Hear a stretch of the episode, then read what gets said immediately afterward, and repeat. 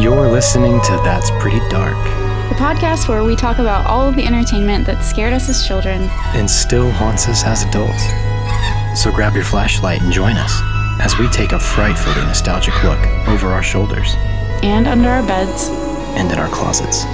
and together we'll realize, whoa, that's pretty That's dark. pretty dark. Guess who's back, back, back, back again, again, again. Furby's back. Tell all your friends, everybody. Furby's back. Well, we had some friends tell us, actually, some of our listeners shared that. Uh, I don't even want to call it exciting news. a new generation of kids can discover their own curious little creature and kindred spirit that's sure to be their next BFF. With a history of disrupting pop culture in the toy aisle, Yeah. Furby reminds kids that they can be hilarious, wacky, perfectly imperfect selves because that is what makes them special. okay, so they're taking it like My God. uniqueness is good. It's good Hey, to all be you weird. kids are alone. I can tell you of all the things that I've called a Furby in my life, kindred spirit has not been one You're of all them. so alone. You're all socially distant, and you need a friend. I guess. You know what you need to make us billions of dollars? They had to wait just enough time to where the kids that were traumatized by it have grown up to have children that don't know. yeah, And the parents are going to be like, okay, I guess I'll, you know, let you figure it out for yourself. I'm nostalgic and sad about this, but I'm also jealous because I don't think they're going to be traumatized. Because look, the colors, They're the cuter. colors are like purple and coral, Mhm. and they're they are cuter. They're so they're way less menacing. intimidating, menacing. Yeah. definitely. Their eyes, the eyelids aren't going to go like clickety clackety, clickety. They may. You never know. It's creepy as hell. The motion that you just did with your hands, it's uncanny. like that? It's the same as a Furby. Speaking of Ugh. uncanny and creepy as hell, you're listening to That's Pretty Dark. Where Christian is the master of the segue. I'm so good. I mean, two years of this, I I have to have learned something. My name is Kaylin. Well, guys, the solstice was last week, so we thought we'd commemorate the arrival of summer by covering what Bloody Disgusting calls the most traumatic episode of Salute Your Shorts, which is arguably the most summertime show of all 90s nostalgia. I personally have only seen like a handful of episodes of Salute Your Shorts, Mhm. which I'm sure Christian is surprising to you because you know how much I just absolutely adore summer camp. You gush culture. over summer camp, yeah. I love summer camp. Bug Juice is one of my favorite. You were sending me shows. pictures last night from you at summer camp Yeah, when you were I- a counselor. I love summer camp so much. But, you know, as a very sophisticated, like five year old that I was by the time this show was in reruns, because it was coming out, you know, the year I was born. sure. But Yeah. by the time I was in reruns and I was a very sophisticated five year old in choosing my entertainment, I avoided Salute Your Shorts specifically because I felt like the whole thing was about toilet humor. What? Yeah, that's just the vibe I had. So I was like, mean, okay, I don't it's like not- it. It's not not about that, but it is kind of funny since toilets are kind of featured in this episode. Exactly. So then when I came to this episode for the rewatch, I was like, Toilet point proven. humor. See, five year old Kaylin knew what she was talking about. That's right, guys. We're talking about the ghost story episode featuring the one and only terrifying Zeke the plumber. so many of you have mentioned Zeke the plumber to us. One of our most requested, yeah. for sure. People are like Zeke the plumber, WTF. I think part of it is because people people that didn't even go in ex- like you go into Are You Afraid of the Dark, you know what you're going to get, right? Yeah, yeah. I think to a degree the things that scared people the most or not even scared people the most, but it was just the element of surprise of this scary episode. Megan Navarro uh, from the Bloody Disgusting article, that's a lot of what she talks about in her article. And I pulled a few quotes. And she says that horror tends to be at its most effective when we least expect it, For sure. when fear catches us completely off guard. Mm-hmm. Often, the episodes centered around pranks, camp life, and the dynamics between the diverse personalities at camp. But the second episode opted to go for the jugular with its creepy slant on a camp staple, the ghost story. And that's a good point too. The fact that it was the second episode The of the second. series. They it wasn't like this was an established episode, and they were just going to take a risk. This was like right there, This was just right up top. We did, we barely know who the characters are, which I have thoughts on that and too. we're in a ghost story. I have thoughts on that too. I'm mad about it. Whoa, I'm going to get to it. We've really been waiting for like the perfect summer break vibes to uh, indulge in some spooky summer camp nostalgia here. I love it. So if you're looking for something to kick off your own spooky summer, you've come to the right place because our episode tonight is all about the horror subgenre known as summer camp horror. I've been so excited since we kind of conceptualized this. I'm just Yeah. so excited about it. Me too. I've I told a few people actually in our emails um, who mentioned things like this, and I'm like, oh, just just wait for the summer. We're gonna go to camp. We're going to camp. So it's also fitting that this show and this episode premiered in July of 1991. Huh. So this episode's coming out right on time. I like that. I like when we're in synchronicity. Yeah. Well, we. I was thinking about that. We just missed the, the 30 year anniversary of Jurassic Park Oh man. just a few weeks ago, but yeah, you know what? We got Zeke the plumber. So good for us. Priorities. so you guys, you know, do what you gotta do. Grab a couple freeze pops. I got me some in the freezer right now. Oh my god, that sounds Um, amazing. yeah, I just picked some up last week. the ones that really like destroy your mouth. Yes, plastic. Like yes, Yeah. pesticides, yeah. Uh-huh. Or go eat you a ton of watermelon like I just did. I just filled my stomach. I with wish that I watermelon. could have the watermelon. I think, guys, I've discovered a watermelon allergy. Not surprised. Not to make it about me and my medical drama, as it always is, but uh, Not surprised. that's really putting a damper on my summer so far. I love the summer pumpkins. or if you guys want to get drunk, you can take a sip every time we say the word summer or camp or summer camp. 'Cause it's gonna be a lot. Perfect. You guys are going to have a good time. So the IMDb summary. Budnick's ghost story gets campers believing in a ghostly, dream invading custodian who uses an accursed plunger to suck secrets out of kids' heads. I have to tell you that having actually not seen this as a child that I recall, Mhm. the concept is very scary. It is scary. Like, that's terrifying. The thought that your own private thoughts are not your own or your own secrets are not your own Your secrets are not is secret. something that plagued all Yeah. of us. mm-hmm. Mm-hmm. Oh yeah, we're gonna get all. and up I, I in that. like how they tied that in. I, I really do. So I was I was pleasantly surprised with the complexity of the haunting Yeah, in that aspect, but we'll get there. I will say I feel like it was underplayed the whole plunger aspect. I Agreed. really wish they'd like overtly made it about Leaned into it. using the plunger to suck out the secrets. Mhm. but it's a way cooler premise than I think was actually depicted in the episode. But I don't disagree. I'm sure four or five year old me strongly disagreed when I saw this and was terrified. But my summary Budnick tells a ghost story about an old camp custodian named Zeke who died in a gas explosion at Camp Anawana years ago, but now haunts the dreams of any camper who touches his cursed plunger. When Michael and Telly have nightmares where Zeke's ghost reveals their greatest fears, they scheme with the other campers to scare Budnick and pay him back.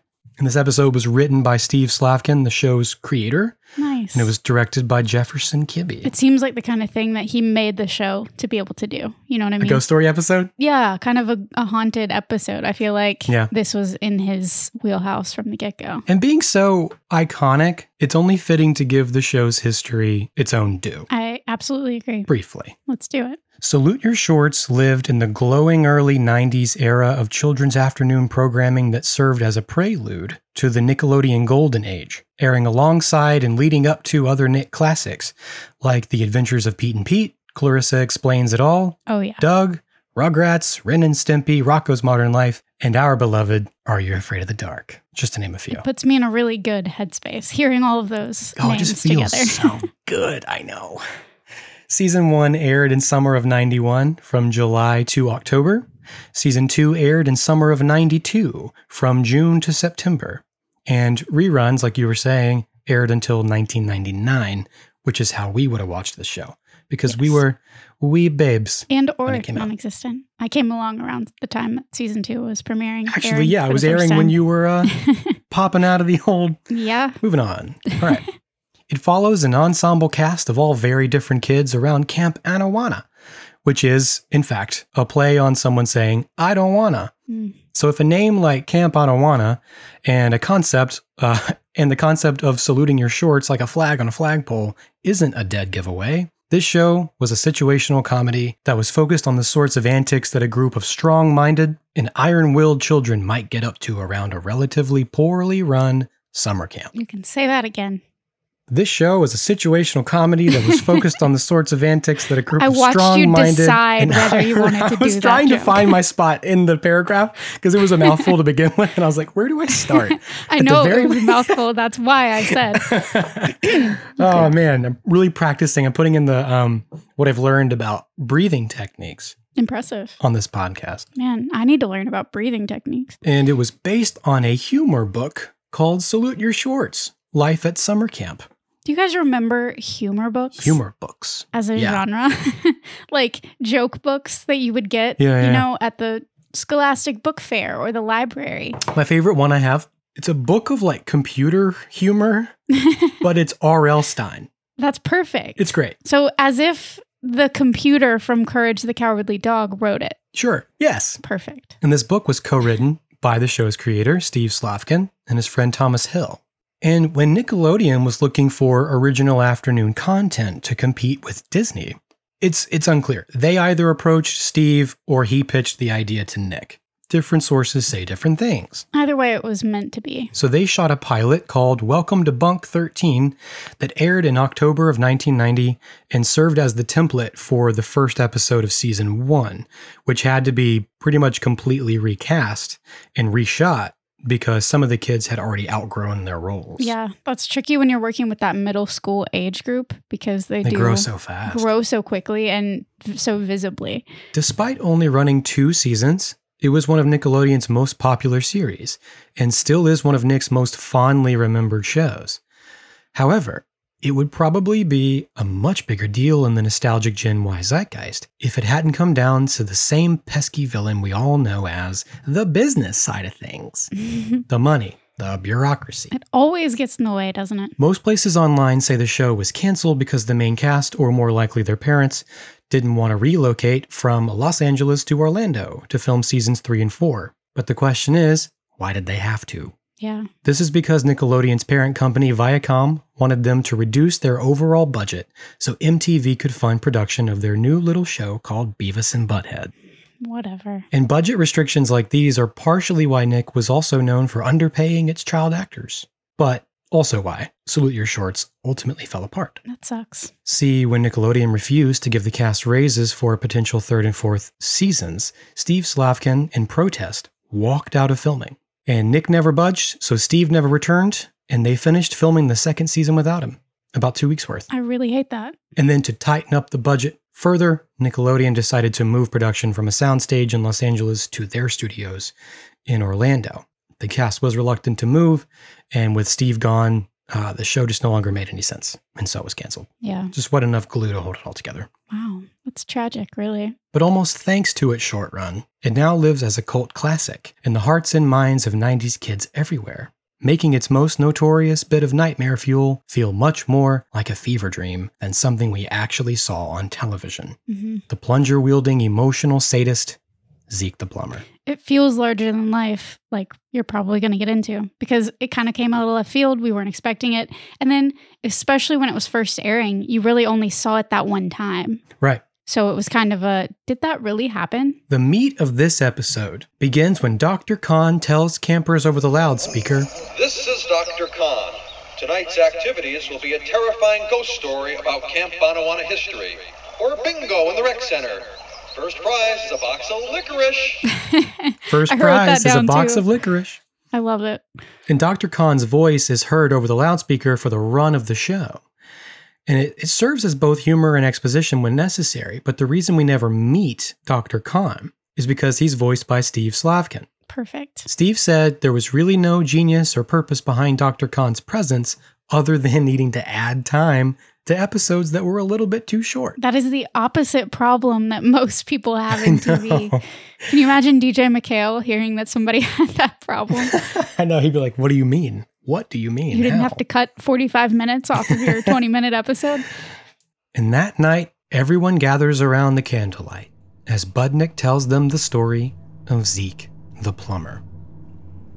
A long time ago, there was a guy named Zeke. He used to clean out the toilets here at camp, but the smell didn't bother him because, see, Zeke didn't have a nose. Perhaps the scariest thing about him. Perhaps. When he was in the army, He got his nose bit off by a parrot in the Philippines. One day, Zeke's outside digging a hole, like you do, and he hits a pipe. A gas pipe. Because he couldn't smell the leaking gas, he makes a big mistake and lights a match. Like you do. Right. Boom! Zeke was a human party popper. and besides part of his upper lip, for some reason, all they ever found of Zeke was a toilet plunger. And this ain't your dad's plunger, kids, because your dad's plunger probably doesn't have a curse on it. I hope not. you never know. And they say old Zeke the plumber's ghost still walks around Camp Anawana wearing a big ugly mask to cover his scorched face, looking for his plunger. And anyone who touches it will be haunted by Zeke in their dreams. As, As we will soon see. we will. This image, the visual of Zeke, who Zeke is on screen, this really helped me to, to break it down in the story and to realize because Mhm. for years I've just seen that image and I haven't fully processed what's happening in the image. So Yeah. prior to his death, his nose was bitten off by a parrot. Yeah. So he's he was injured. No more nose. So he was scary looking already. he was already scary. And then he got scorched and Mm-hmm. exploded like a party popper. Yep. So the reason that he wears a mask in addition to that issue with his nose Yep. is because his face is scorched. So I was just very confused. He looks a lot like the train conductor from the haunted train. Yeah. From Hey Arnold. And I just never quite understood the layers to the story. So hearing it again really, you know, gave me some perspective on that That'd be why. because I thought, just in my adult perspective, looking at the photos, I was like, why did they, why did his mask have to be like that? Yeah. I, Why does he never quite look got like it. that? yeah, which I'm, sh- that's what kids were thinking too. And when Budnick revealed the plunger during his storytelling, it was touched by both Telly and Michael, Mhm. who are now cursed to be haunted by the ghost of Zeke the plumber in their dreams. But before we get to those, I want to talk about the protective rituals in the girls' bunk. Oh, yes, we I have thought it was so to. fun. So It good. was just such a fun scene. so, so good. So thanks to Budnick, it's a spooky night in the girls' bunk. Dina is straight up practicing apotropaic magic by forming a protective barrier around her bed using a tube of toothpaste, You use what you can. while Zizi is trying to comfort Telly. I mean, think about it logically. Why would Zeke the plumber go around stalking kids? He got his nose bit off and he's dead. How's that? We'll come back to that later, but I think that's really funny. I love when shows are just like, I don't know, just because it is. Hey Arnold does that a lot too. What do you want from me? And you're just like, oh, okay. Yeah. At least they acknowledged it. But about the protective layer of fluoride toothpaste. Oftentimes, a magical barrier like this is made with a line of salt. Mm-hmm. which we see depicted in shows like Supernatural and movies like Hocus Pocus. All the time. Yep. There's a vast history there that we will look deeper into one day, perhaps sooner than later. But the general idea of salt being protective comes from its qualities of disinfection, purification, and preservation. Mm-hmm. But like you said, you use what you have, and Dina doesn't have salt. She has toothpaste. What are you doing? Oh, well, I read that there's something in toothpaste that keeps ghosts away. How? Well, I'm not sure, but it's something four out of five doctors recommend. Which doctors? Exactly. Which doctors from the islands of Lumbago? Witch Doctor. Witch doctors. really great. Really funny. And lumbago is um, a medical term for lower back pain. Got issues with mine. But she she learned all about this in a book called A Girl's Guide Girl's to Ghouls. Guide to Ghouls. I want that book. If it existed in the 90s, Oh man. I would have 100% had a copy. If this was a show now, you'd be able to buy that as like a journal, like a notebook or something yeah. for sure. Yep. It'd be on the front. Listeners, you guys are crafty. Yeah. Kaylin wants a girl's guide to ghouls. We need it. Not just me, All the girls. but all Oh, need the it. girls. We'll put it in our merch store whenever we have one. Perfect. But this book also says if you don't want to be haunted at night before you go to bed, spin around once, spit in your hand, and slap yourself in the forehead. Because, yeah, then it becomes obvious that the whole thing is kind of preying on the, you know, reader, essentially. Yeah, right.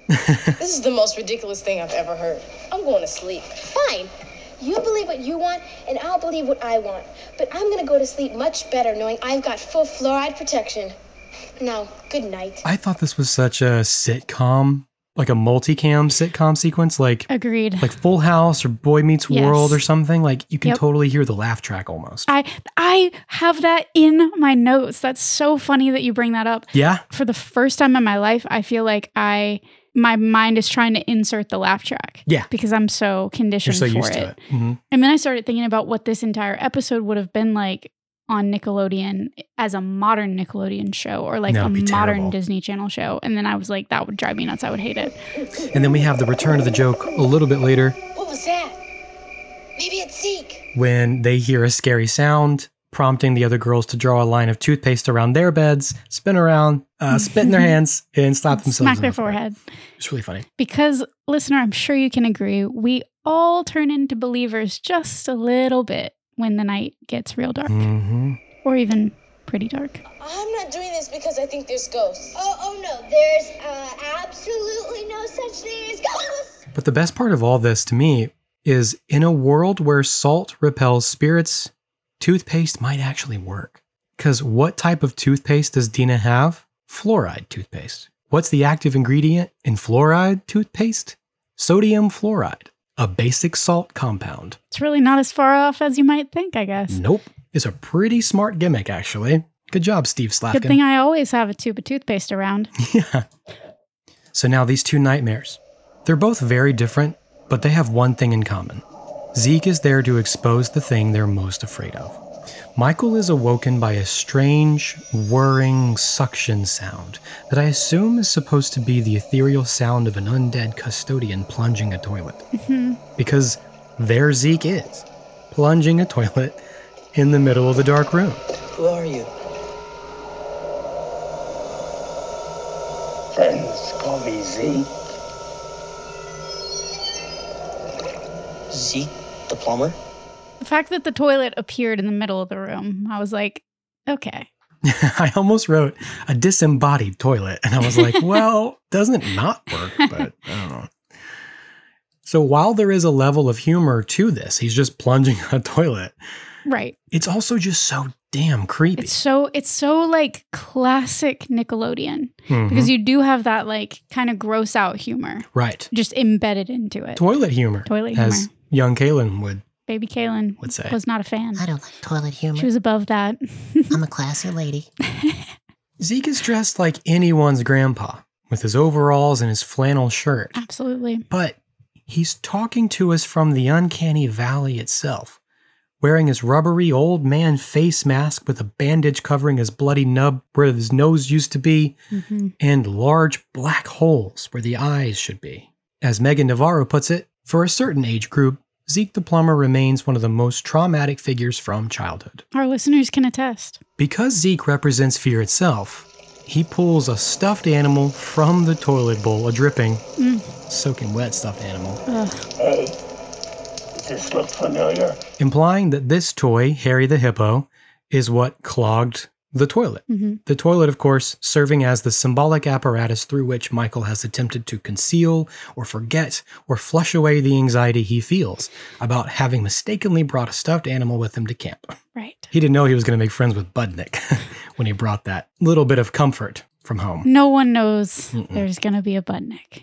And this also prompts Michael to reveal that sometimes he still sucks his thumb. But he doesn't want anyone to know about these things, so Zeke whips out a megaphone and announces Attention, everybody! Michael's dying sucks his thumb, and he has a stuffed animal at camp. you baby! And then we carry the symbolism one more literal step forward as Zeke takes the plunger to Michael's head to see what other secrets he can dislodge from Michael's mind, startling him awake. See what else you have inside your head. And that was the moment that I was like, oh, okay. Yeah. That checks out. I get it now. it worked That's for really me cool. then. Yeah, I was like, this is actually a really cool horror Very movie villain. cool concept. Yeah. Like you could they could make a feature based off of this now. because it wasn't just the scary visual. Right. And and Zeke even says it that he's going inside his head, That's where you keep all the things you don't want anybody to know about. Right. combining Woof. like the scary visual with plunging out all of your darkest secrets for the world to see. All the shit. such a cool premise. It's such a cool idea. I would venture to even say that the premise is more haunting than the visual. Oh yeah. Far more. Uh huh. Mm-hmm. As haunting as the visual was. And then we have Telly's dream. The next day at breakfast, we learn that Telly didn't get much sleep. And at first, this made me think of your research from The Shadow of Courage about how sleep deprivation can actually lead to much more like intense Yes. uh, hallucinations while in a Sleep waking state. is good. Not sleeping is very, very bad. Yeah. Just in a nutshell, for our brains, our hormones, everything. If she would just gotten sleep the night before, she wouldn't, she'd be missing this nightmare right now. Most likely. Nonetheless, she does actually fall asleep. And so then it made me think about lucid dreaming and astral projection, because a lot of lucid dreaming practitioners say that it helps if you take a nap shortly after waking up in the morning, Hmm. like beta brainwaves and such. I don't know. I'm not a scientist. But even when like not trying to lucid dream, I will say that some of my most intense and elaborate dreams have occurred in that like early morning state where I've woken up, but then I've fallen back asleep hmm then I have m- really intense and vivid dreams. Wow. I have not confirmed this with any sources, but I was always told that all of your dreaming that you remember throughout the night is taking place in that like hour window right before you wake up. What about all the dreams you have when you wake up in the middle of the night? I don't know. But you're about to wake up. Your body is physically waking waking up. So it's like before your body wakes, I don't know, but before your body wakes up is when all the dream stuff happens in your brain. And so I always pictured it as like it's happening within a very short amount of time compared to how long it feels like you're dreaming. Huh. Is that like, do your nightmares wake you up because they're scary or because they were going to wake you up anyway because you were about to wake up? I always took it as because they were you were your body was going to wake up anyway. Huh. physically in your body you were preparing to wake up so your brain put together a whole bunch of stuff in your head about what it feels like to be awake or that's the same thing with like um sleep paralysis Huh. i don't know i can't say that to be certain but i have been told that at some point in my life and it stuck with me so i'll just pass it along for all of you lovely listeners to then be misinformed It too sounds like a guy at a party just trying to like, just trying to impress you. i don't listen to them what do you mean Well, all this may be what happens to Telly, because this is when she encounters Zeke the plumber, thanks to a good bit of subliminal assistance from Budnick, whispering in her ear, Zeke the plumber. Zeke. Zeke, the plumber. Who are you? I'm Zeke the Plumber. I'm the custodian who grants you wishes. Well, Telly's greatest wish is to play professional ball. So he takes the plunger to her face and grants her wish in a very labyrinth, but also very 90s example of be careful what you wish for. very very 90s example transporting her not to any kind of ball court or ball field, but to a ball room with an overhanging crystal ball. the worst nightmare. Ah, I have to go to a ball. At a ball, there's a ball. So let's have a ball. And here we have the classic 90s internalized misogyny. Yeah, we do. there was a character in every sitcom practically that espoused exactly this belief. I think every single one, yeah. Uh, And Pretty we've seen much. this time and time again, even in things that we've talked about. A rampant idea that being girly or she calls it a priss, right? Yeah. Is somehow bad or lesser than. And it's always presented in this really condescending way Mm-hmm. every Mhm. time. Really, I can't think of a time when it was promoted as like fun or good. Honestly, I can only maybe it was because I identified with the tomboy. Um, no, I don't. but- I really don't think it did. It was kind of always a negative light painted on like the rich, but it's usually because they're like rich, and we're like Yeah. rich girls and men in suits are bad. There's that, but it's the it's still the like the debutante thing, which that's Yeah. I have different feelings about that, I guess. right. But the whole girly dancing ballet pink idea, Yeah. it was always condescended, and I as a child bought into this hook, line, and sinker. Hook, line, and stinker. Uh, and honestly, this would have been my worst nightmare back then, too. I would have been exactly like Telly, Mm-hmm. but not just because of preference. I think preference plays a role, and it's okay not to like either side of things, girly things, Tom, whatever. Right. It's okay. But beyond just the media and boys that I knew constantly telling us that femininity was like weaker or lesser than, the 90s and early 2000s also bred this special kind of like, I'm going to call it a devoted tomboy, okay. which is what I was. I like it. Because we were kind of, yeah, we were It's dedicated. a new archetype. it is. And it, well, it's not new, man. It's 30 years old. The But devoted tomboy. We, are dedicated to like unknowingly upholding all of these like patriarchal ideas, um, really as many as possible. Yeah. And we were like the champions of these ideas, maybe even more so than the men and boys. I don't know because when you looked at like Mary Kate and Ashley, like Mary Kate was Right. more of the tomboy, and then It's true. Ashley was more of the girly girl. She wore blue and Ashley wore pink. I- I Yeah. remember being like, I like Mary Kate because she's not so girly. Hey, exactly. and that's what the guys in my life Mhm. were telling me too. They were saying it's way cooler to, you know, be a tomboy, not wear makeup, play sports, whatever. Yeah. So I bought into that exactly for those reasons, not even realizing it. It's all the latent, just homoeroticness of the guys. just we need our girls to be more like boys. I feel like there are like a billion more channels we could we could go Uh, into on this. But it was presented as a good thing, I guess, for us tomboys at the time. It was plastered across all of our like Gap and Limited to clothing, saying that girls are tough and girls can play sports. And I think this was well intended for the most part. Like, I Yeah. understand what they were trying to do. They were reminding girls of the molds that we had begun to break out of in this era, you know, kind of Yeah. breaking down those walls. Mhm. But for myself and clearly some other girls like Telly, um, it had unintended consequences. I feel like in its attempt to break those barriers, it almost kind of darkened that dividing line. You're either a tomboy or a girly girl. Mm, mhm. It it made that distinction very clear, and it like, Yeah. I felt a really intense pressure to pick a side, basically.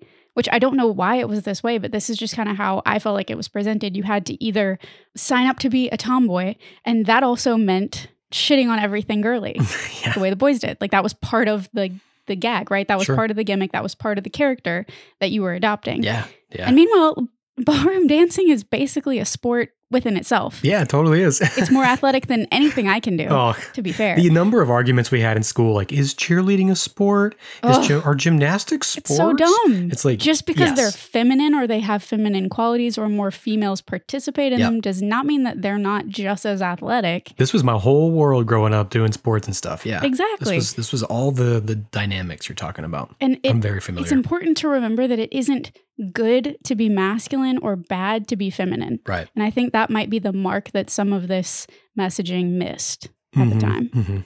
Um, well rounded people in societies integrate and interplay masculinity and femininity. Right. Like everybody has both. I certainly do. Um, whether or not you want to hear that or think about it, it's it's a fact. It's true. hmm And this isn't to say that we're the first generation with tomboys, obviously far from it, but I think that this tomboy movement in the 90s and early 2000s really took prominence in the media. And while I do love that underlying idea that you don't have to conform or like perform your gender in the classical way, which is Yeah. kind of what they were trying to say. Be feminine. And honestly, at the time, I was glad to hear it because it aligned with my preferences. I liked the color blue. I liked sports. I liked tech stuff right. um, Right. things that were branded uh, as being for boys. Right. There's the problem. So it opened a window for me to say, okay, yeah, I'm a girl, but I like all this boy stuff. hmm Where in reality, I think a better message, and maybe one that we're getting to now, thankfully, is that colors and toys and hobbies and interests don't have gender. exactly. Yes. They just don't, actually. And you can have preferences without picking a side. And especially, even if you do feel compelled to pick a side, especially without condescending or writing off your own or another gender entirely, right. the way that it's done so often here. You can be yourself without putting somebody else down for what they like or believe in. right. There's just no Let need people for it. like things. Let people like things. That's one of Things our are other good. messages, like main messaging from this podcast. I would like people to hear is that let people like things. That's right. you don't have to police what people like or think that they should or shouldn't, you know? Yeah. Totally. Totally. And not only that, it was almost still teaching girls to truly be part of this club. Not only did you need to like basically shit on the other side, but you needed to abandon your own femininity altogether. Mm, mhm. It was telling you, like, okay, you don't have to perform girlhood in this like fluffy, frilly way Yeah. which great okay not everybody wants to but you still did need to conform and put yourself into one of the two boxes. Yeah. That part was still weirdly you had to necessary. Be one or the other. and it was very, yeah, stuck in that binary way of thinking. yeah. And while while we're on the subject, while I'm on my soapbox, another interesting side effect of this, and please, please tell me if you can relate to this listener, if you're a contemporary of, you know, the tomboy movement, is that as I started to like age and get older, I felt almost unable to grow or like shift my preferences because I had built an entire identity playing into I hate pink girly stuff. Mm-hmm. That was my identity as a person somehow. Yeah. And it was so much my personal brand that I felt like a hypocrite when I wanted to start wearing makeup eventually or like have my hair done at the sleepover. It's like a change in something. identity. Yeah. You're like, yeah, I couldn't I couldn't ask for those things. I couldn't show interest in those things. Yeah. And that honestly that led to me feeling like I got a really late start at that kind of stuff Right. later on, which was its own kind of embarrassment of like, well, I haven't been doing this since I was 5 like everybody else, so I don't know what I'm doing. yeah. You're the girl who like puts on her own makeup and like smears the lipstick all over. Like Yeah. you see a little girl doing that usually, but you're doing it Exactly. at like 17. I was. I'm not even kidding. I was I was so delayed in that aspect just because I was then I was not only embarrassed to pursue it right. Yeah. Yeah. Mm-hmm. and then I was embarrassed because I didn't know what I was doing. So it was just a double-edged sword. Oh, I get that. I have a lot of things within the quote unquote masculine world, things that I felt like I should know how to do. right. When I became an adult, I didn't know how Well, to it's, do. it's and then two it, sides of the same coin. it gets harder and harder to ask those questions of like, hey, how do you do that? right, because you're supposed to already know. You risk someone going, you don't know how to do this. right. What's wrong with you? It's just such a weird source of shame. It is Meanwhile, it's just all a It is. performance. shame and embarrassment. Yeah. And then because I was embarrassed, I often felt the need to kind of lean into that performance even more, which I feel like is kind of what Telly does sometimes. Yeah. I felt like I Yeah. needed to lean into this as if the tenets of tomboy culture were part of my like moral and ethical fiber. Your code. You know, Yeah. I took it as I took it so personally. um, and it kind of makes me wonder where characters like Telly would be today. Like, I'm sure she would have been a professional athlete and basketball champion and whatever. Mhm. But I like to think she would probably also be like killing it on Dancing with the Stars. that makes sense. Yeah. I don't know. So I had a lot of thoughts. As soon as the scene popped up, I was like, I figured you dude. would. This stuff is for sissy little girls who got nothing better to do with their lives. But you are a sissy little girl, aren't you? No, it just makes me want to grab her and be like, you don't have to give her this performance, Telly. Like, you you don't have to do this. Yeah, who are you trying don't to have convince? To condescend their hop. Yeah, who are you trying to convince? What are you trying to prove? Yourself, because it's your dream. right, right. Anyway, Yeah, that's another it's another layer to all facet this. to Yeah. all this is that it's all happening in her head, but She is Zeke the plumber. we all are Zeke the plumber. We are all Zeke the plumber. Oh my God. Mm. And that's kind of the thing. Like everybody feels like these things are such a bigger deal than they are when you're a kid. You feel like Mhm. this is everything. And you can feel Telly doing that. You see it in things like Are You Afraid of the Dark? Right. These ideals are such a bigger deal than they actually are. It's not actually that deep. And you can just like what you like. yeah. And I just wish at the time I could tell baby Kaylin that. And I Right. wish I could tell all the girls that that I was and all the boys that for that matter, the guys that I was agreeing with and the girls that I was treating unfairly Yeah. at the time.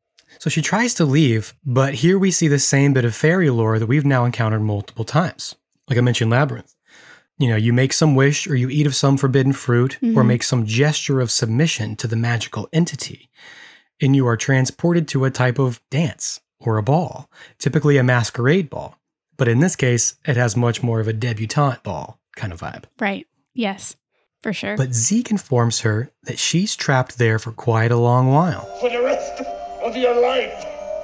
So relax, enjoy the music, and let's dance. In a bit of levity, Zeke begins waltzing with his plunger around the ballroom as Telly chants her own version of There's No Place Like Home. yes. I gotta get out of this ball. I this is the one thing I did remember. So like I said I don't remember watching this episode, but the Mhm. visual of Zeke dancing with his plunger, I 100% Oh, it like knew. came back to the surface. so either huh? maybe that was like in a promo or something Could have later been. on. I f- yeah, I have that, no it idea. does. It does feel familiar, like something they would use. Yeah, That was the only scene that rang a bell for me. because it's one of the most like they always use the most absurd visuals from things for their promos Exactly. to like yeah. show you how exciting the, the network is. yeah, you know, you gotta watch the episode. gotta watch this ball Don't miss it. on Nick. Nick, Nick, Nick, Nick, Nick, Nickelodeon.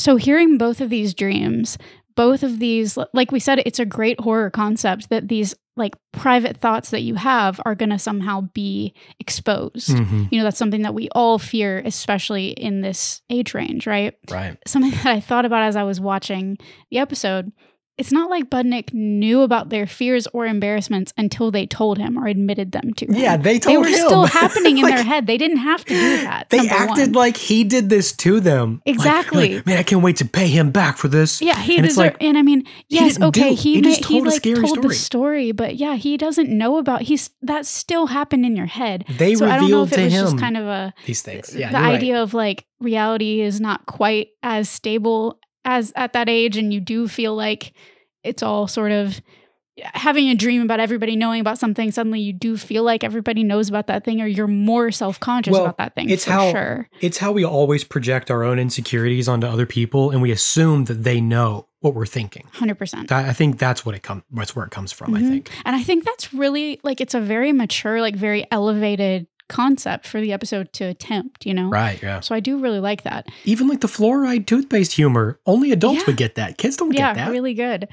But related to this age range, again, I feel like it's also really smart to comment on how fear and embarrassment can be synonymous, especially at that age Oh yeah. in middle school or as a preteen. That's a lot of what I talk to my therapist about is afraid of being embarrassed in public. And uh, but I think a lot of us have. I mean, the classic dream is what, like you know, going to school in, in your underwear. Mine was Like- going to school in, in my glasses and forgetting my contacts. I always had dr- y'all, and I mean this. I'm not even going to say it's TMI because we really need to normalize these conversations. Oh, let's hear it. I'm but I excited. always had dreams about getting my period in class or something. You too? yeah, right. Uh, I always dreamed about like not having something when I needed it or having to like ask somebody like th- the embarrassment of that at the time, which this is exactly why I'm talking about it to Mm, however mhm. many thousands of people are going to hear me say it like we need to normalize those things so Well, that yeah. other kids don't have those fears but anyway Mm-hmm. Girls feared getting their periods and guys feared getting boners yeah right in front of class. yeah It happens. it's it's that whole the the embarrassment factor of that yeah. um is so deeply tied to our fear and as we kind of move forward in the episode talking about summer camp and horror i really want to keep exploring that tie because Yeah, i yeah. think the hormonal like coming of age puberty tie in to all of it Mhm. comes up again and again and again. And a lot of that has to do with us just being embarrassed of like being human in society. Mhm. Because none of us, for some reason, think other people are dealing with it. But guess what, listener? Right. You're not alone. You're not alone, You're guys. not alone in this either. That's like such a strong thread through all these 90s shows, especially for like teenagers, these, these like teenage sitcoms. Oh, yeah. It's all about who's going to get embarrassed next and by what. Yep. You're onto something there. Because there are things that I'm afraid of that have nothing to do with being embarrassed. Sure. But it is interesting how much of it is tied together.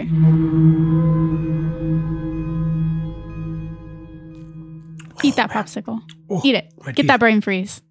Oh yeah. We just took a break and I just went and got me a freeze pop. He was making me really jealous until he said that he thinks the flavor is grapefruit. I was like, it's pink flavored. and then I was like, well, actually it might be grapefruit. Tell me, listener, if you ever had a freeze, not like a popsicle, I guess, like the one that you hold with a popsicle stick, Mhm. but a freeze pop. In the sleeves of have you plastic. ever had one that's grapefruit? Because I don't think I have. Mm, and then you can drink the juices at the bottom. hmm But I only the only good one to do that with was the blue one. Yeah, I had a blue one earlier. It was really good. Oh, I like the blue one and the green one, and I thought I liked the pink ones, but green is fine. I don't think that I do. I also haven't had these since I was very young. This is my first summer back to the freeze pops, guys. Wow, I haven't had a freeze pop. Yeah, I can't even tell you the last time. So the premise for Zeke is clearly based on Wes Craven's Nightmare on Elm Street and Freddy Krueger. hmm And when Budnick mentions Zeke haunting their dreams, I was already thinking this. But then ZZ says, What is this guy, the Freddy Krueger of custodians? Boom. Yes, ZZ, quite so. There's always been a lot of debate about what sort of entity Freddy Krueger actually is, and it changes over the franchise. But for anyone who has largely steered clear of the slasher horror genre, the facts as we have them from the original few Nightmare on Elm Street films is that Freddy is a dream demon and can appear in your nightmares with a will of his own. And if he kills you in your dream, you die in real life. Yeah. Specifically, He's the malevolent spirit of a child murderer who himself was murdered by the parents of his victims when he got off on a technicality. hmm So, just using Freddy's dream haunting characteristics as inspiration for Zeke is one thing, but outright naming Freddy Krueger feels like something else entirely, because it would immediately conjure images of this frightening horror movie villain that can kill you in your sleep. Yes. That's pretty dark. And this is an afternoon, this is afternoon children's programming on Nickelodeon. Well, the thing is, too, to Folks. consider would kids watching this have necessarily seen Nightmare on Elm Street? There's no I was- guarantee. I was just about to say, kids at that age were totally familiar with Freddy Krueger. A hundred okay. percent. Okay, back up. Remember how I was five? I was watched- familiar. I watched Nightmare on Elm Street when I was entirely too young to watch it. I was too. probably like 10. I was I was much younger than I was younger than ten. Wow. No, I watched it way too young. I probably I watched it on TV, so who knows what version. yeah, yeah, I mean it was it was a censored version for sure, but they still knew who he was. They knew the name Freddy Krueger, I think. They would have, yeah. 'Cause also I, I don't disagree. Mid nineties. I was just playing devil's advocate. Sure. I mean Freddy's advocate. Freddy's advocate. I don't know. Ooh, I'm not an advocate for Freddy. Me He can neither. Go off that guy. I don't remember a time when us kids didn't know who Freddy was. Yeah. It's the kind of thing where if you were at a sleepover and somebody said the name Freddy Krueger, everybody was instantly on edge and primed for some spooky walk around the neighborhood or, you know, to Mm-hmm. watch whatever scary movie their parents let us rent for the weekend. If I'm being honest, when I was that age, especially, I got Freddy Krueger, Jason Voorhees, and Michael Myers all kinds of confused Yeah. in my head. I could not keep straight which villain went to which franchise. Only because they're all so could similar. not do it because they're all similar. They all came about in a similar time frame.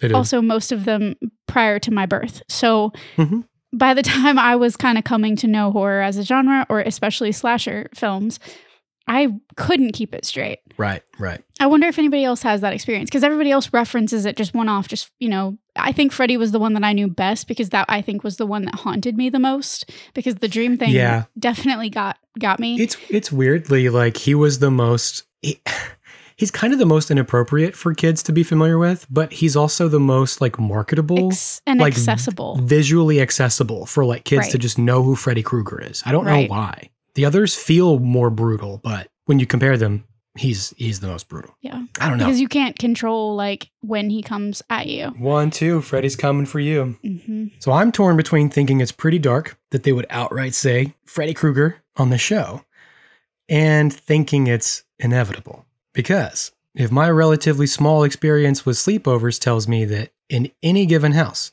on any given weekend night, the name Freddy Krueger can be whispered in the dark to instill fear to into a room full of children. Mm-hmm. Then I can only imagine how often his name came up over the weeks and weeks of any given sleepaway camp throughout the 80s and 90s Absolutely yes. and not just his name, but other names as well. And this brings me to some of my favorite research I can't wait. summer camps and the horror genre. Guys, we've been talking about this for a couple days. We actually watched Yeah. Friday the 13th together in preparation for this. Yeah, we did last night. This felt like such a summertime hmm conversation. I, I think it's so cool. We had to fully indulge, fully indulge. I'm gonna watch yeah, more. we couldn't talk about Zeke without talking about the other summertime scaries. yeah, I know. I'm, I'm gonna I'm gonna keep going. I'm gonna keep. I'm having me a summer of fear. Mm. I'm excited about Speaking of which, Fear Street. Do you remember watching that like two years ago? it. Yeah, There yeah, are I'm like not- three. yeah. Ugh. It was just was the perfect like callback to that. hmm and it came out like every two weeks. It was so good. Highly recommend that if you have not seen it. Fear Street is listener, so if good. you're a That was- fan of this stuff. That was our true. That was our peak summer of fear. Our peak summer of horror. Like two years. Oh ago. yeah, for this 'Cause- like decade. because we we both watched Fear Street, and then that same summer I watched American Horror Story in 1984. Yeah. I think you watched it too. I did. I had started it and I got kind of disillusioned with it. Yeah. And yeah, you you recommended that I finish it, which I did. Once it gets good, it stays pretty good. hmm But to understand how horror fits so perfectly into uh, the summer camp on the whole, I figured we could take a look at how summer camps got started and where they came from. I can't wait. kind of like what makes a summer camp. Uh, Let us know, listener. Did you go to summer camp? Did you go to any kind of sleepaway camp? Let us I know. personally feel like my summer camp experience, it, mine was church camp. I'll just be real with you guys right up front. Yeah. Um, and any camp I did was also church camp. too. Yeah. So I So- feel like I kind of got slighted on the whole like ghost stories at camp aspect. Things like that. I love the idea of it. Parent Trap 1996 was one of my favorite films and is one of my favorite You films. should have been a boy. You would have hung out in the boys' bunk where all they did was tell scary stories. Uh, yeah, no, we didn't do that. We did Bible studies and learned how to keep ourselves pure. all we did was freak each other out and look up inappropriate videos on the internet.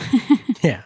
Church camp. We, I mean, I, I had my fair share of summer camp fun. Don't get me wrong. We had uh, shaving cream fights. We had, um, we caution taped the boys' cabin my senior year. That was that was pretty fun. Talk about a crime scene. Not inside, of course. You couldn't enter their cabin, no, but of course not. elements. I I performed in the talent show. Like we, I had I had some good, you know, classic summer camp experiences. But Yeah. and I mean, I I, I wish now that I had had that ghost story element because we were next to a lake Yeah. at my Ooh. camp. We were up in the woods. So oh, you had everything. it then. would have been it would have been perfect. Oh, man. Tell us about summer camps. Encyclopedia.com Classic. says summer camps for boys began in the 1880s. Naturally, the boys got to do it first. Of course. The American Camp Association says the first boys' camp was 1861, but another article I read said as early as the 1850s. Wow. So all I can say is sometime in the latter half of the 19th century. Mhm. Uh, I'm going to read some quotes from encyclopedia.com. Summer camps, overnight camps attended by children without their parents, were first established in the 1880s in North America, fueled by Victorian convictions about nature's moral and physical benefits, as well as newer concerns about degeneracy and failing birth rates. Okay. In the 20th century, the summer camp idea became an international phenomenon, supported by organizations with varied social, political, religious, and pedagogical agendas.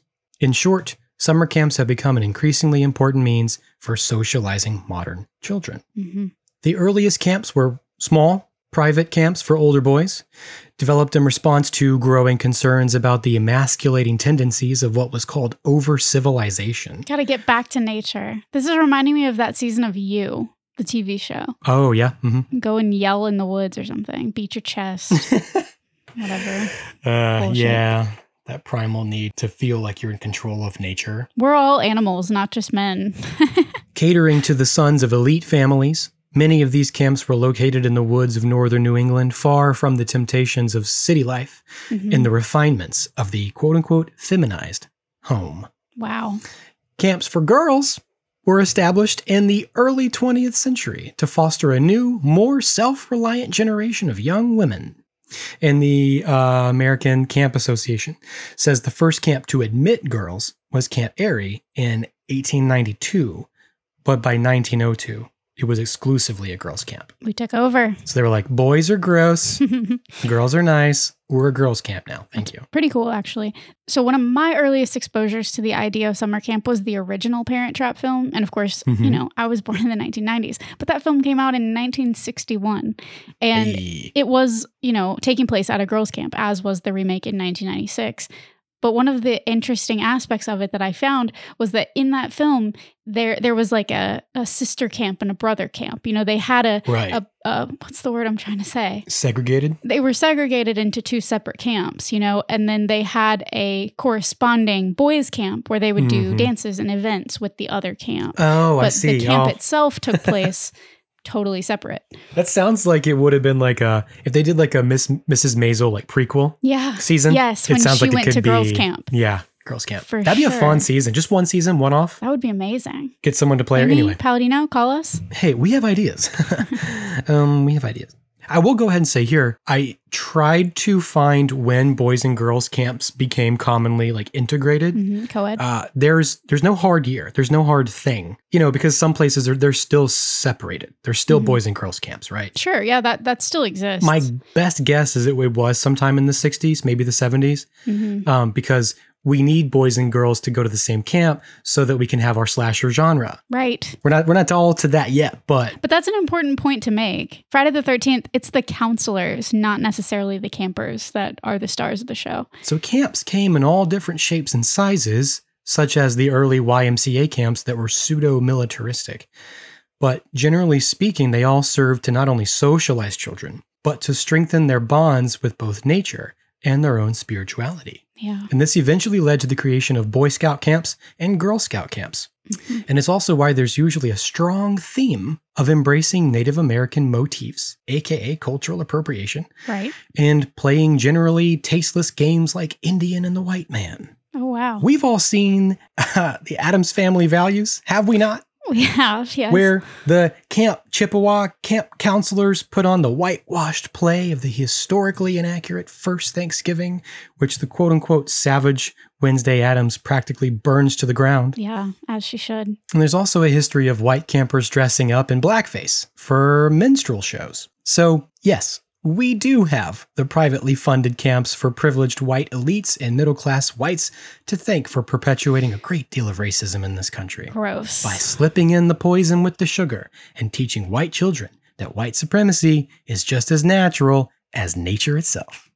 Disgusting. Boom. Hate it. And I noticed Hate it Oh. this when we so watched much. Can't even stand it. we oh watched my Friday God. the 13th last night. One of the first things you see at the camp is the big totem pole. Yes. And then there's the scene where the guy's in the headdress dancing Oh, around yep. pretending to be an and Indian. the cop calls him Tonto, Mhm. like we talked about in Phantom Cab. That c- exactly, yes. That comes directly from using all these Native American motifs That camp. to entertain white Ugh. people at camps. That feels icky. We harp on things like this, but I wanted to mostly point this out so that when you see it in all these things that reference, you know, camp culture and you see the Native American motifs, you'll know why. Mm-hmm. Mm, man, to just go from like murdering them all to embracing their culture Right. No.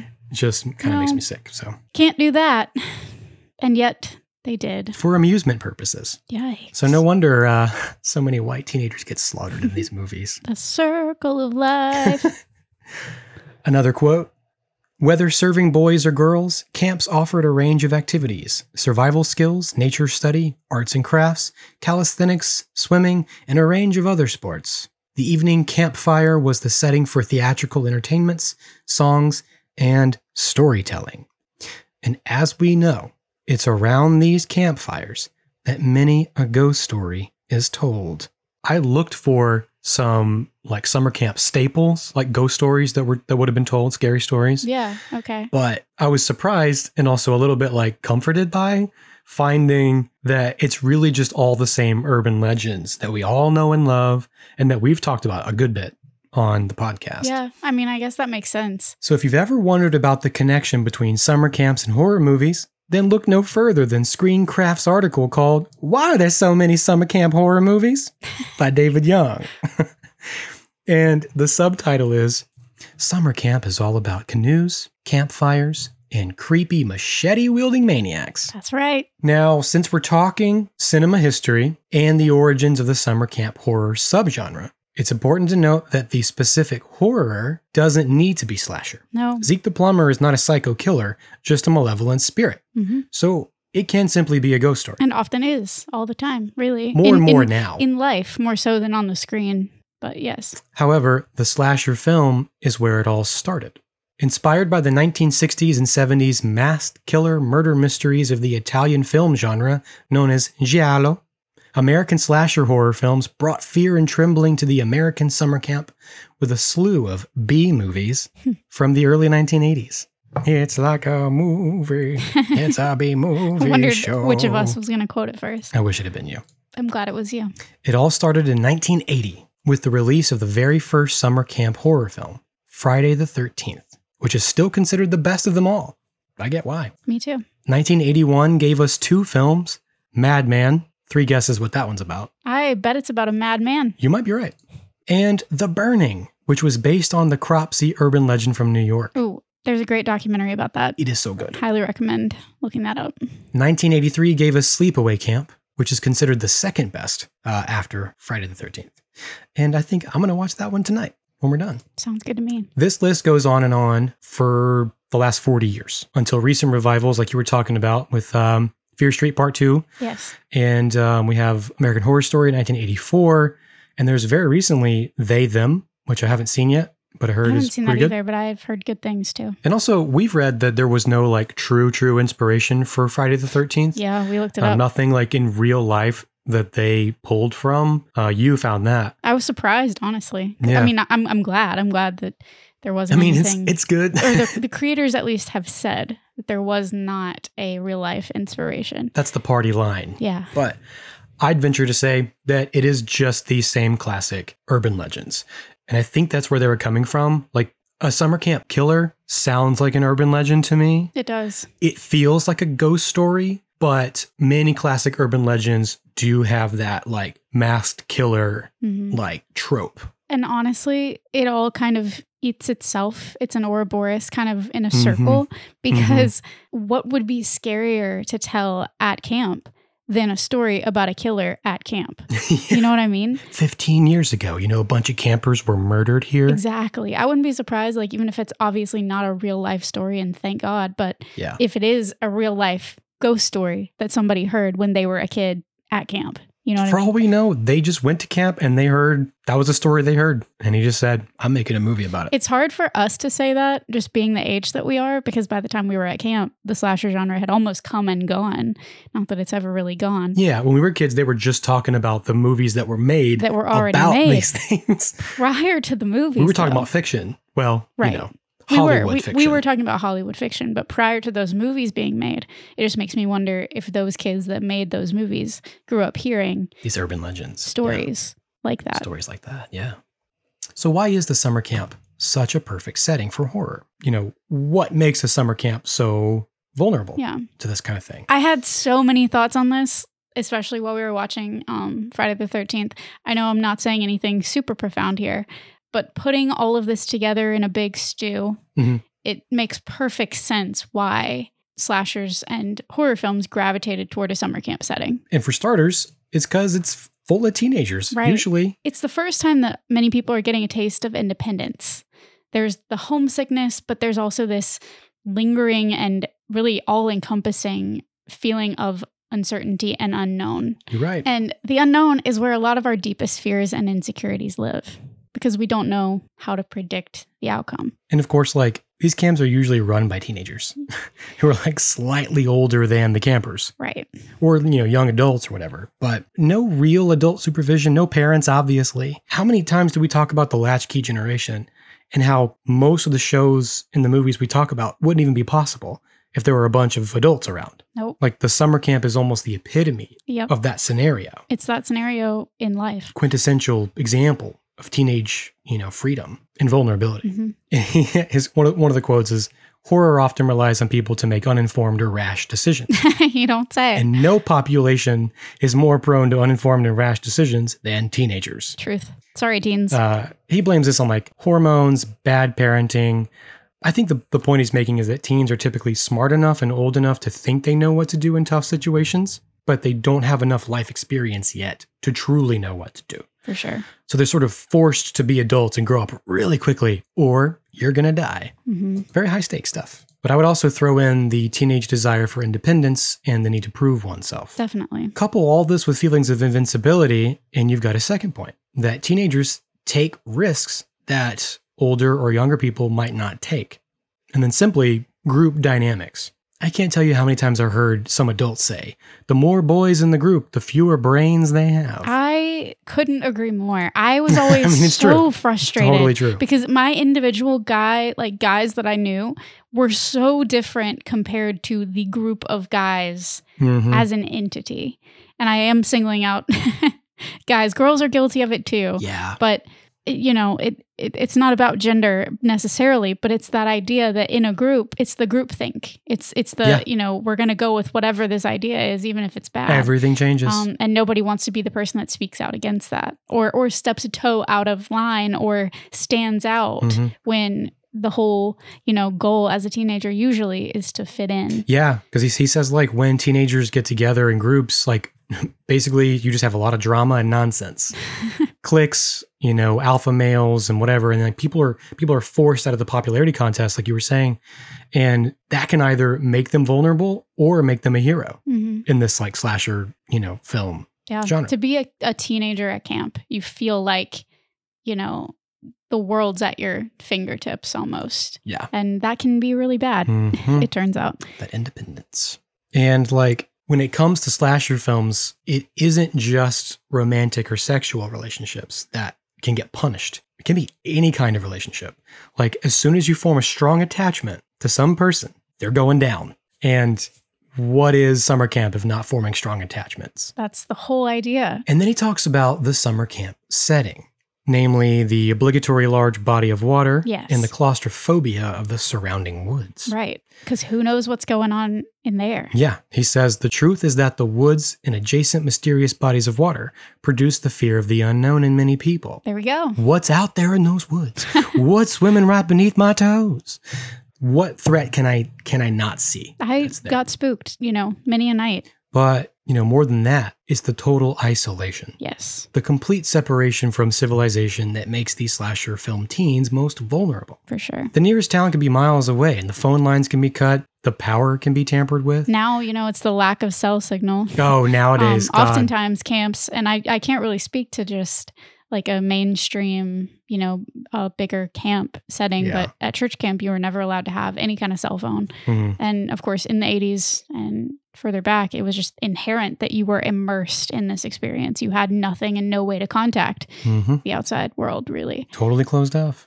And last but not least is the long standing camp tradition of campfire storytelling, which almost always leads to a creepy tale. hmm It's really just a human tradition. You know, this is what we have done Absolutely. since the advent of fire and flame is gather around it and talk to each other. And this is a perfect construct for horror because that tradition keeps a ghost story plot device from feeling forced or trite, even when the legend turns out to be true. You can suspend a lot more disbelief around a campfire. hmm And this is the exact summer camp horror trope that they were going for in episode two of Salute Your Shorts with Zeke the Plumber, a legend that proved to be true, if only in their nightmares. So, what I also have noticed about, you know, scenarios where we see ghost stories being told, it, it came up in Full House, a- another 90s example, where they told the legend of Cropsey at camp.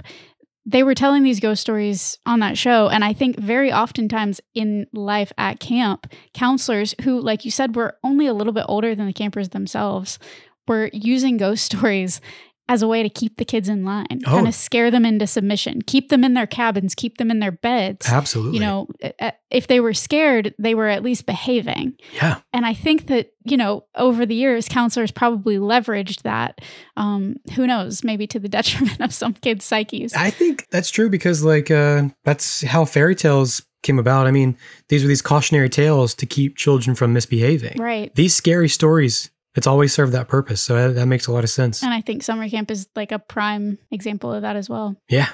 From what I could dig up, it seems like mainstream camps are kind of moving away from that tactic. Like Yeah. often camps, especially depending on the age groups of the campers, Mhm. won't allow ghost stories to be told at nighttime. They may have a ghost story during the day or, you know, some sort of storytelling you Interesting. know moment during the day but i think research and different uh, psychological advice has probably led them away from that and instead what i read is that you know counselors now are encouraged at a lot of mainstream camps to instead use the nighttime to talk about what they're excited about for the next day or things that are more upbeat so as to not have scared cause, because of course yeah. in yeah. back in the day, right? And it's so it's just so interesting to think about the differences in generations because now the parents are our age and they're sending kids to camps where they had all of these traumatic ghost stories told to them.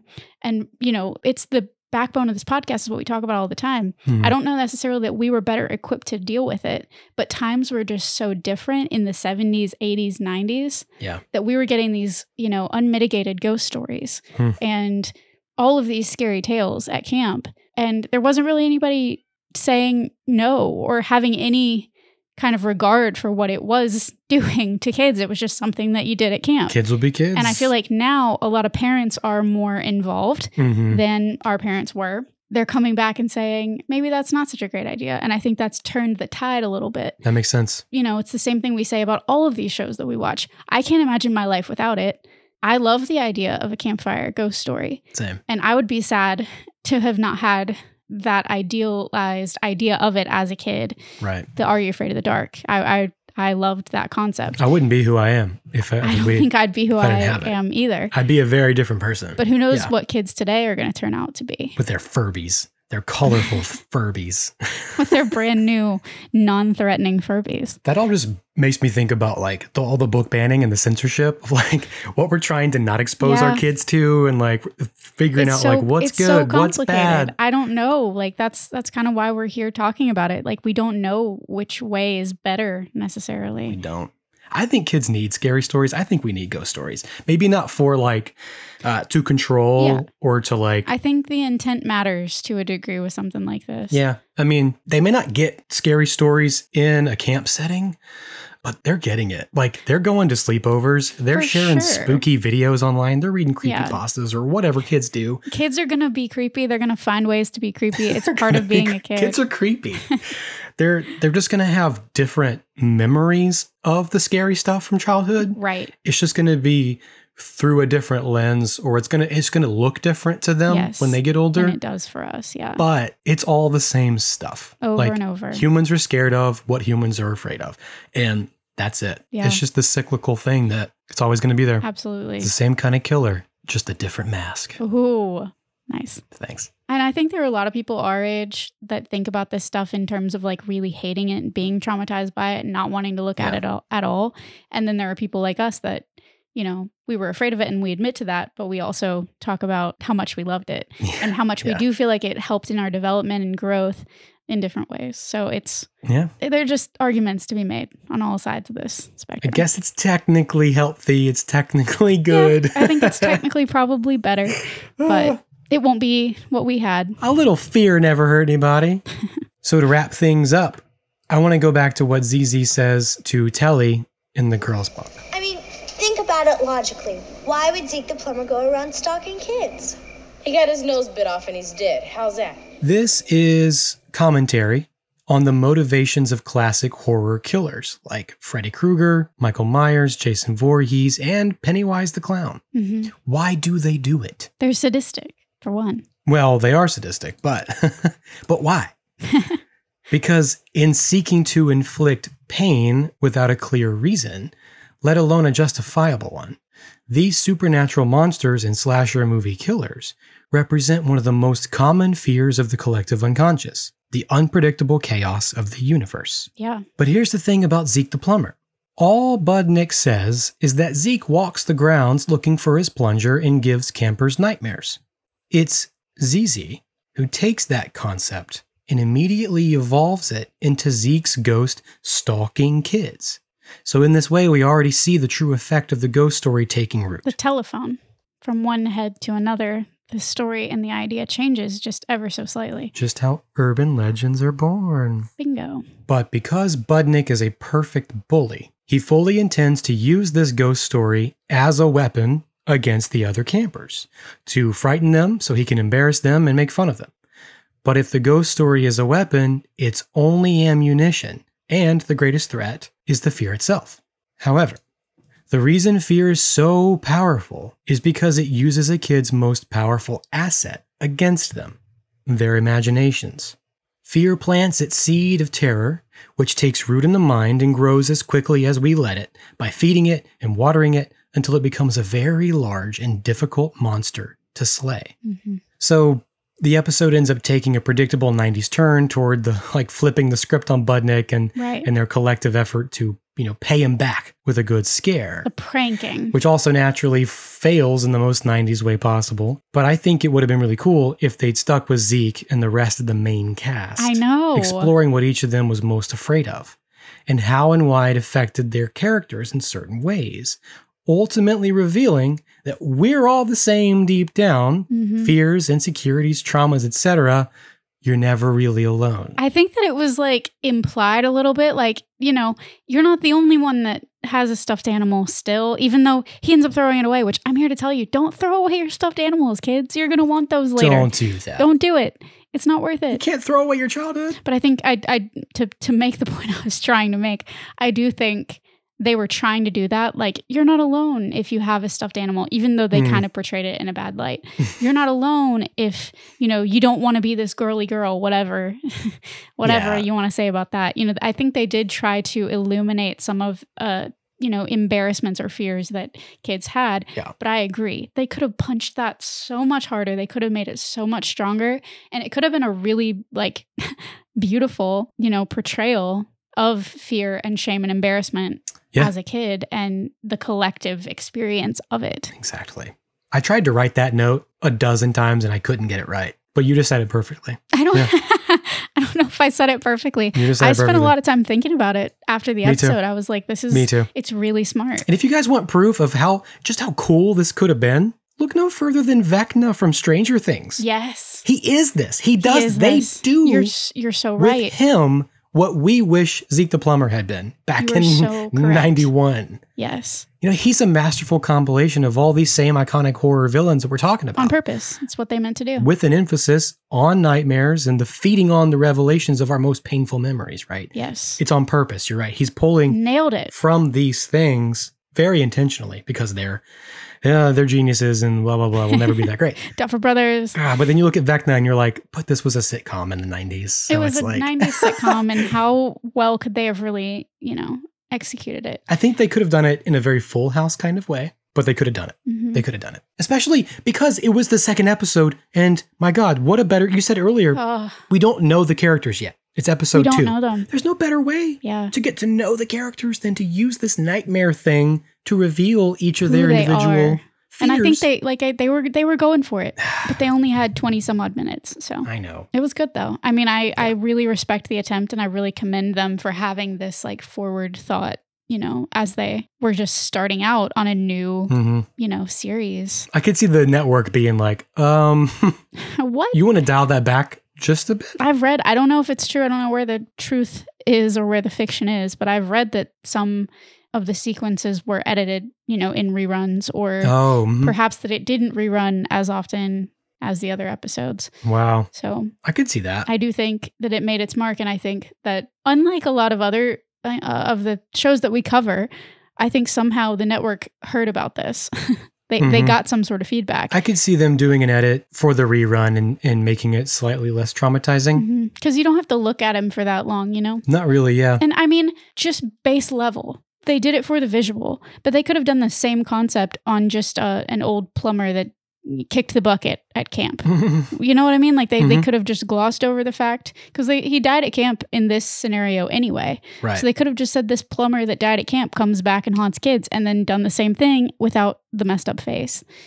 They just had to add that extra layer of ugh. they were going for the burn scars of Freddy Krueger, uh, yes, but they couldn't show the burns, right. so you give him a mask. But the mask makes him that much creepier. As is the case with yeah, all of those villains. which is, you know, I have thoughts on like when they meet Zeke in their dreams, they're not scared of him. Right. They're just So- interacting with him. They had to make choices to dial back the fear. Because if they'd been like so if scared the of him, kids had been super, super scared, that would have amped up. other audience members exactly. would have been so much more It sets the terrifying. tone. And as a kid, you you whether it's conscious or not, you do take a cue from the reaction of the other characters in the scene. You do. You do. And if they're treating him just like any, uh, you know, average person, you kind of go, oh, maybe he isn't that scary. Right. But to speak to all this, I wanted to quote one more time from Megan Navarro's article. She says the main reason Zeke has haunted a generation is because he unexpectedly appeared Yeah. on a sitcom. Yeah. like you said in the first three minutes of our episode today. Whoops. Uh, but her quote is For the target audience, Zeke the Plumber's appearance was unexpected and terrifying. The mask, the unassuming outfit, and the gravelly, quiet voice instilled actual nightmares for the generation that watched this infamous episode in 1991. Or ninety six. A boogeyman that appeared out of nowhere and disappeared just as quickly. I do like that. But yeah, now Zeke haunts all of us. Yeah. And thank you to all of our listeners that have uh, been letting us know how much this affected you. I think this is a really fun idea to explore Yeah. in general. I love the summer camp concept. I love a spooky summer. We're here. you guys taking shots? How you doing? yeah, you guys better take care of yourselves. Drink some water. taking sips. Excessive heat warnings. There are really just a few takeaways from this for me. Number one, Again, don't throw away your stuffed animals. No. Just don't do it. There's no good reason for that. Ruffles are absolutely superior. I don't care what anyone says. As a chip, Yeah, we didn't Way even. better. We didn't You gotta even watch the get to episode. like the. you gotta watch uh, the episode to understand it. That's okay. I'm just saying, ruffles are better. Yeah, they It's are. okay to be wrong if you disagree. that's that's my those are my thoughts on the subject. He needed the ruffles because he needed the crunch, Kaylin, not for the flavor. I didn't even say anything about the flavor. I just said they're a superior chip.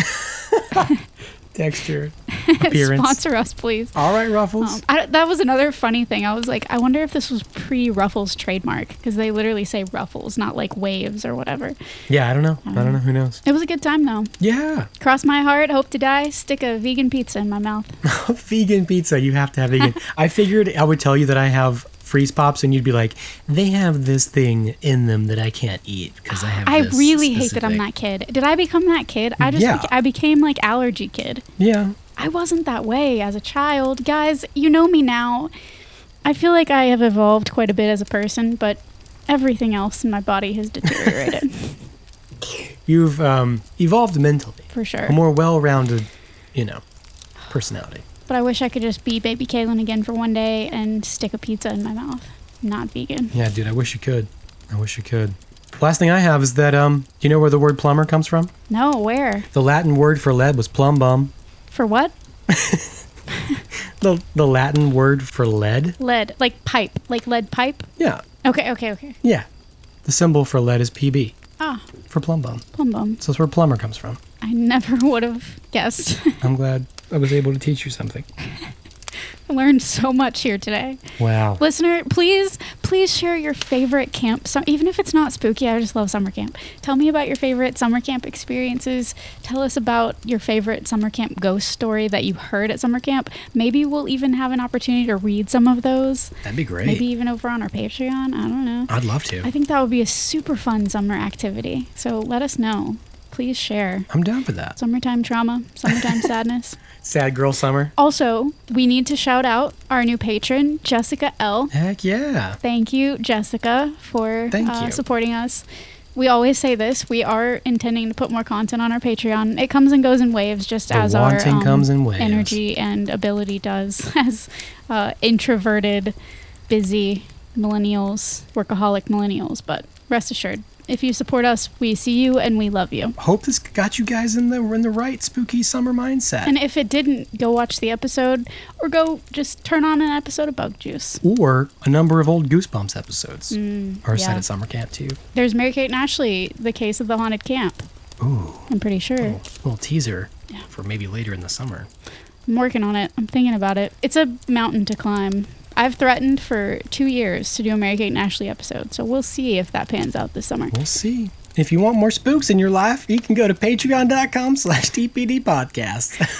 Or you can find us on um, your social media platform of choice That's right. the TikTok, the Instagram. And we have what is it? Mm-hmm. That's Pretty Dark 53 Podcast. other episodes? Oh, you can yeah. Oh, listen To? God. Mm-hmm. 53 other episodes to listen to. hmm Well, stay cool, guys. yeah, Thanks for listening. literally stay cool. Go jump in a lake. Jump in a lake, eat a freeze pop. Go take a long walk off a short pier with a freeze pop in your hand. That's right. Thanks for listening to That's Pretty Dark, written and produced by Christian Baxter Mott and Kaylin Andrews. Our music is composed by Jonathan Simmons, and our art is provided by Paige Garland at Power Girl Illustration. Join the collective nostalgia and follow us on Facebook and Instagram at That's Pretty Dark Podcast. Share your experiences and let us know what shows, films, or villains still haunt you from childhood at That's Pretty Dark Podcast at gmail.com. Remember, you're never really alone. So until next time, sweet dreams, everyone.